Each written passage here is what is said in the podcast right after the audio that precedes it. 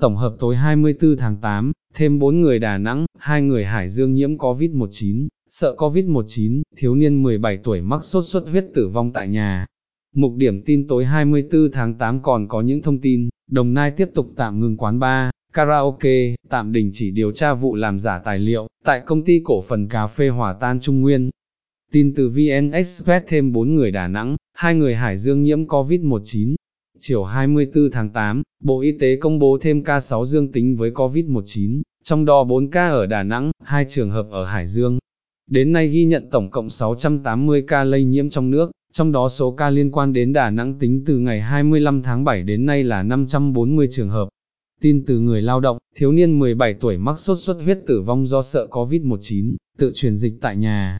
Ngày 24 tháng 8, Bệnh viện Bạch Mai cho biết các bác sĩ đã tiếp nhận một trường hợp mắc sốt xuất huyết là nam thiếu niên 17 tuổi bị ngừng tim, do sốc sau khi truyền dịch tại nhà. Trước đó, bệnh nhân đã được chẩn đoán mắc sốt xuất huyết nhưng đã tự truyền dịch tại nhà, không vào viện điều trị. Khi đưa đến khoa cấp cứu, bệnh nhân đã bị ngừng tim 30 phút, được tiến hành cấp cứu, ép tim và tim đã đập trở lại, sau đó lại ngừng tim lần hai. Tuy nhiên, do tình trạng quá nặng, hai ngày sau, bệnh nhân đã tử vong do suy đa tạng.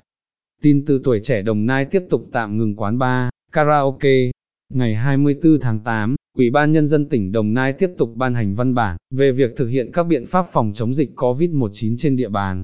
Theo đó, để vừa đảm bảo công tác phòng chống dịch hiệu quả, vừa khôi phục phát triển kinh tế xã hội, Chủ tịch Ủy ban Nhân dân tỉnh Đồng Nai chỉ đạo tiếp tục tạm ngừng hoạt động các cơ sở kinh doanh dịch vụ quán bar, vũ trường, karaoke. Trong khi đó, các hoạt động tôn giáo, giáo dục, thể dục thể thao, sản xuất, kinh doanh, thương mại dịch vụ, trên địa bàn hoạt động trở lại bình thường nhưng phải đảm bảo các biện pháp phòng chống dịch. Tin từ người lao động xe tải lật khi đổ đèo, tài xế nhập viện, hai mẹ con tử vong. Khoảng 23 giờ 30 phút đêm 23 tháng 8, anh Nguyễn Văn Thủy 39 tuổi, trú tại xã Cao Dung, huyện Thanh Oai, Hà Nội điều khiển xe tải di chuyển trên quốc lộ 32A. Trên xe có chị V chủ xã Dân Hòa, huyện Thanh Oai, và cháu A con gái chị Vĩ. Khi anh Thủy điều khiển xe xuống đèo Cón, tại 8 km 100 quốc lộ 32A, thuộc địa phận xã Thu Cúc huyện Tân Sơn, Phú Thọ, đã không làm chủ được tay lái khiến chiếc xe tải bị lật, đổ nghiêng trên quốc lộ.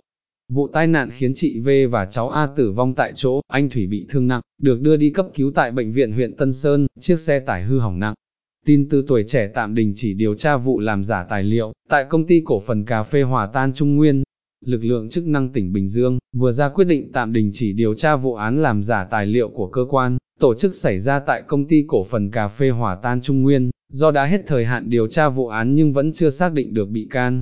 Vụ án này bắt nguồn từ việc ông Nguyễn Duy Phước nhân viên thuộc tập đoàn Trung Nguyên, bị bà Lê Hoàng Diệp Thảo tố cáo làm giả tài liệu của cơ quan tổ chức. Theo phía bà Thảo, trong quá trình Tòa án Nhân dân tỉnh Bình Dương, giải quyết tranh chấp giữa bà Thảo và công ty cổ phần tập đoàn Trung Nguyên, TNG, ông Nguyễn Duy Phước đại diện cho TNG đã nộp cho tòa hai tài liệu là, biên bản họp đại hội đồng cổ đông của công ty cổ phần tập đoàn Trung Nguyên, và quyết định của đại hội đồng cổ đông công ty cổ phần tập đoàn Trung Nguyên, với nội dung thống nhất ủy quyền, cho ông Vũ đại diện phần vốn góp của TNG tại công ty cổ phần cà phê Hòa Tan. Bà Thảo cho rằng không có cuộc họp này và bà không tham dự cuộc họp này, Bà Thảo khẳng định chữ ký của bà trong tài liệu này là, giả nên đã tố cáo và đề nghị trưng cầu giám định.